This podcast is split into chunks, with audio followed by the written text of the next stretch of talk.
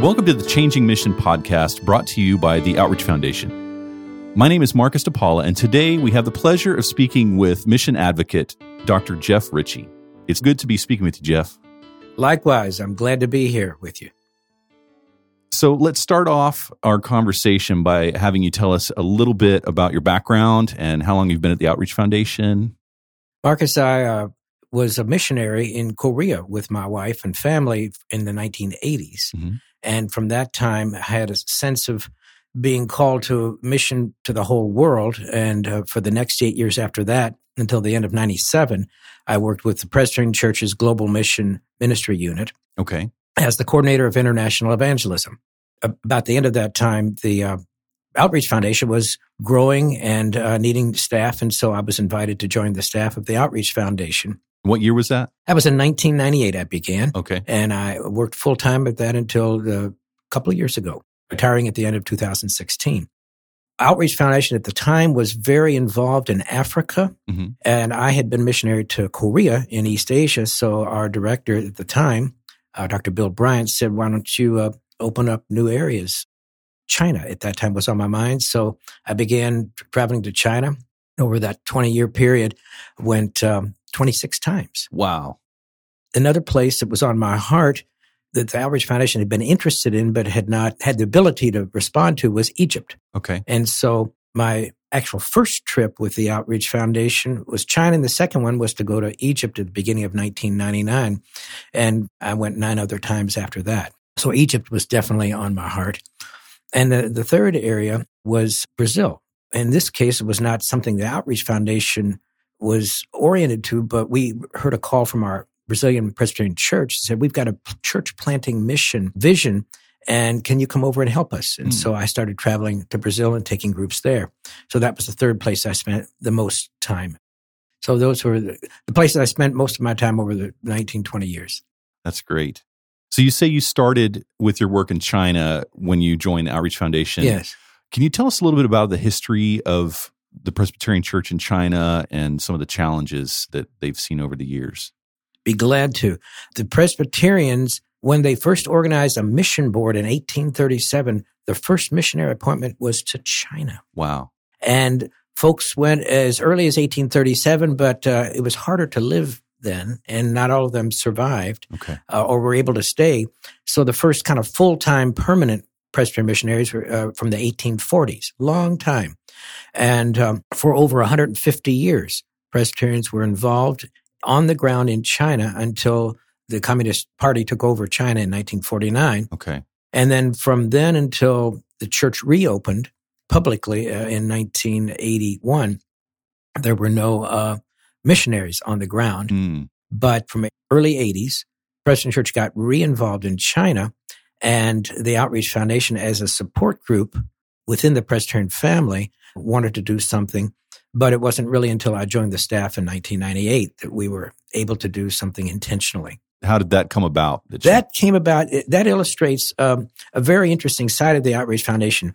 First of all, our roots are the Presbyterian Church. Mm-hmm. So we were invited to go on a trip to China by the staff of the PCUSA and other groups like ours, the Frontier Fellowship by name, joined us and local church people. And so there were about 10 people on a trip to China to see the groundbreaking ceremony in sub-freezing weather of a church in northeast China, the city of Harbin. Okay. The idea was we were going to be invited to become part of the support for this church, as a church of 2,000 members had no building. And so we watched and supported a church that now has 10,000 members. Wow. So it was an amazing thing to see, not only the building, but the growth of the church through the leadership of a wonderful clergy couple, a husband and wife team. Okay. One other thing, I was a missionary to Korea, and the people who caught the attention of the denomination, the Presbyterian denomination, were missionaries to Korea who had discovered this on one of their own trips. And they said, you've got to come and see what God is doing. And they were personal friends of mine, so I was excited to see and was more than impressed with what was going on. Yeah. So how did the Outreach Foundation get involved with that church building process? The Chinese church in the post-missionary era after 1949 had a very strong sense we want to do things ourselves. And they talked about the three self movement of supporting ourselves, governing ourselves, and propagating the gospel, telling the story about Jesus themselves. But they said, you know, this is really beyond us. And it was going to be a $750,000 project. They said, we're going to raise 2/3 of the money. Now, this is China in 1998, but we need help with the other third. And so we were invited to come along. And so we said, we're going to do this. And so we look for partners in the USA to help us help the Chinese church. Okay. And out of that, have there been other ministries that have developed? Yes. What was exciting about this was that the church was not going to be just a church per se, but a church and a lay training center. Okay. And what we had been hearing from the Chinese through other means was that they had a church that was growing phenomenally, exponentially, and they didn't have enough leaders. For instance, in that particular province that's bigger than Texas, the church had only a few ordained pastors. Really? And so they needed to train more leaders. And so that became the strongest commitment of the Outreach Foundation once that church was built to support the training of leaders in that province, Heilongjiang province, and then to go back to the traditional areas where Presbyterian missionaries had served the most in the areas of the eastern coast near the city of Shanghai, Nanjing city, Hangzhou, and Shandong province. We worked to build up the seminary capacity in those eastern coast provinces for most of the rest of our time that we've been working in China. Okay. And that's one of the big connections that the Outreach Foundation has now is through the seminary there. Through the seminaries in three provinces, but especially in Jiangsu province, Nanjing city, and in Shandong province, the Shandong Theological Seminary. Okay. In addition to bricks and mortar, what we felt like was lacking the most in the training was libraries. Seminaries had hardly any books. And so we heard a cry from the Chinese, we need more books for our libraries. Our graduates need more books. And so we took that cue and developed a project called the Mini Library Project. It was for lay leaders, but was also for seminary graduates. And we thought that this would be one way that small churches and large churches could be supportive. And so we asked them, what would a mini library look like? And they thought maybe 7 to 10 books for graduates. The total cost would be $50 or $60. And so we spread that throughout the United States as a project. A whole group of Presbyterian women organization picked it up and funded it generously, and we matched their funds. And so over 10, 15 years, we probably supplied 3,000 or 4,000 seminary graduates and lay leaders with these mini libraries. Wow, that's amazing. That's one of the things that we think about most fondly, because it really made a difference in the Chinese church. And was there translation involved, like having to get books translated? No, that was the good thing, Marcus.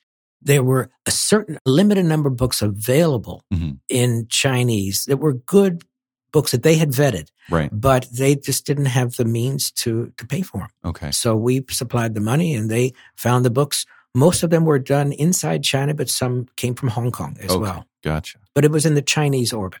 Great.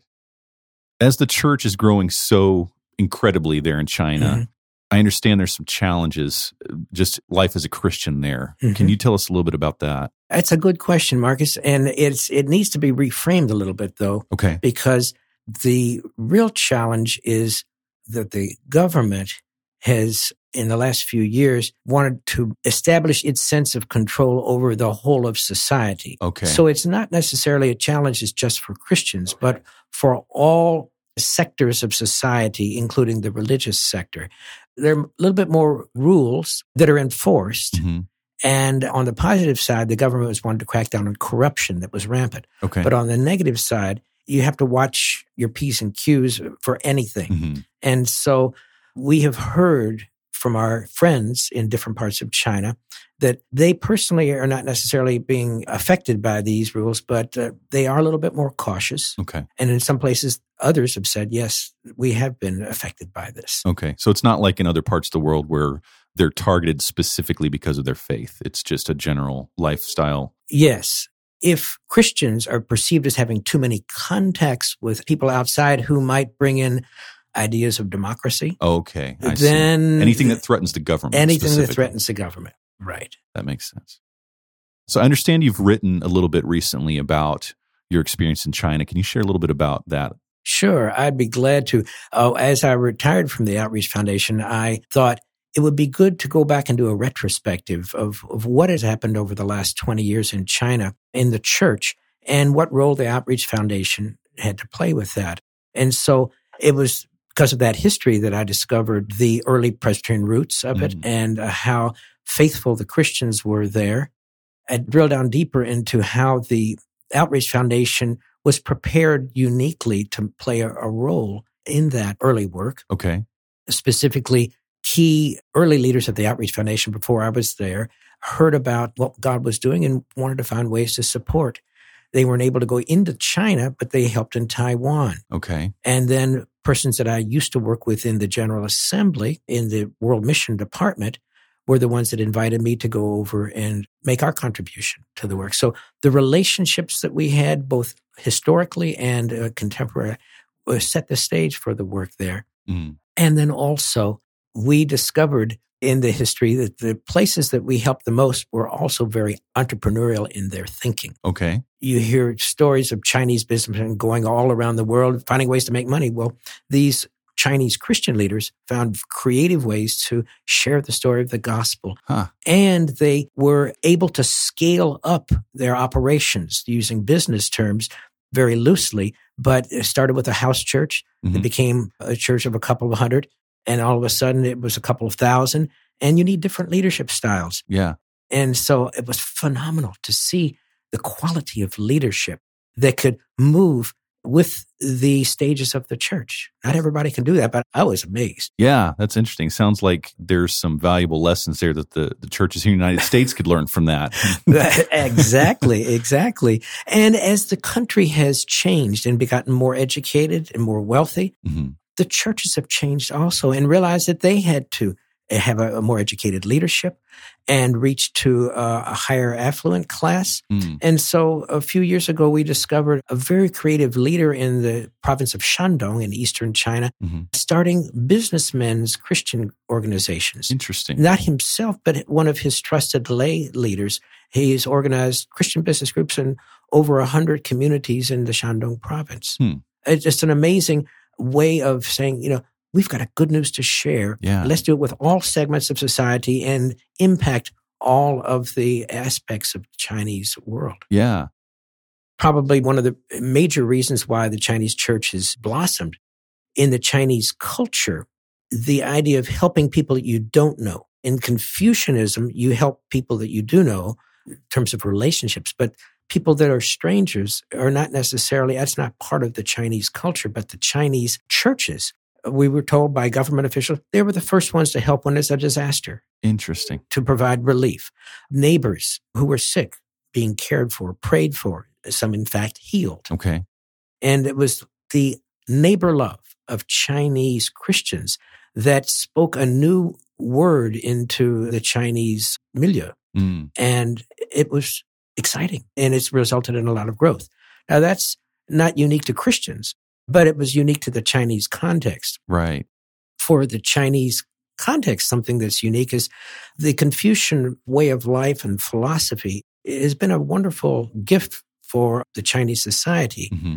And what some Chinese Christians are trying to do is to saying, let's take the best elements of Confucianism and show how Christianity fulfills the best aspirations of the Chinese heart. Yeah. And they've done that with that and with Taoism, another one of the Chinese religions. And so it's a work in progress. But as the Chinese church gets more educated, they're engaging in that kind of Confucian-Christian dialogue. So instead of putting down the other religions, they're actually taking elements that are relatable that the people can connect with them on. Exactly. And using that as kind of the doorway into drawing them in right. to the church. Another thing that's related is that every culture has proverbs. Right. And China is no exception. And some of the proverbs in Chinese that meant the most to me as I was studying Chinese language are very applicable to the Christian faith. For example, when people are of one mind, they can move Mount Tai. Now, that's a large mountain in one province.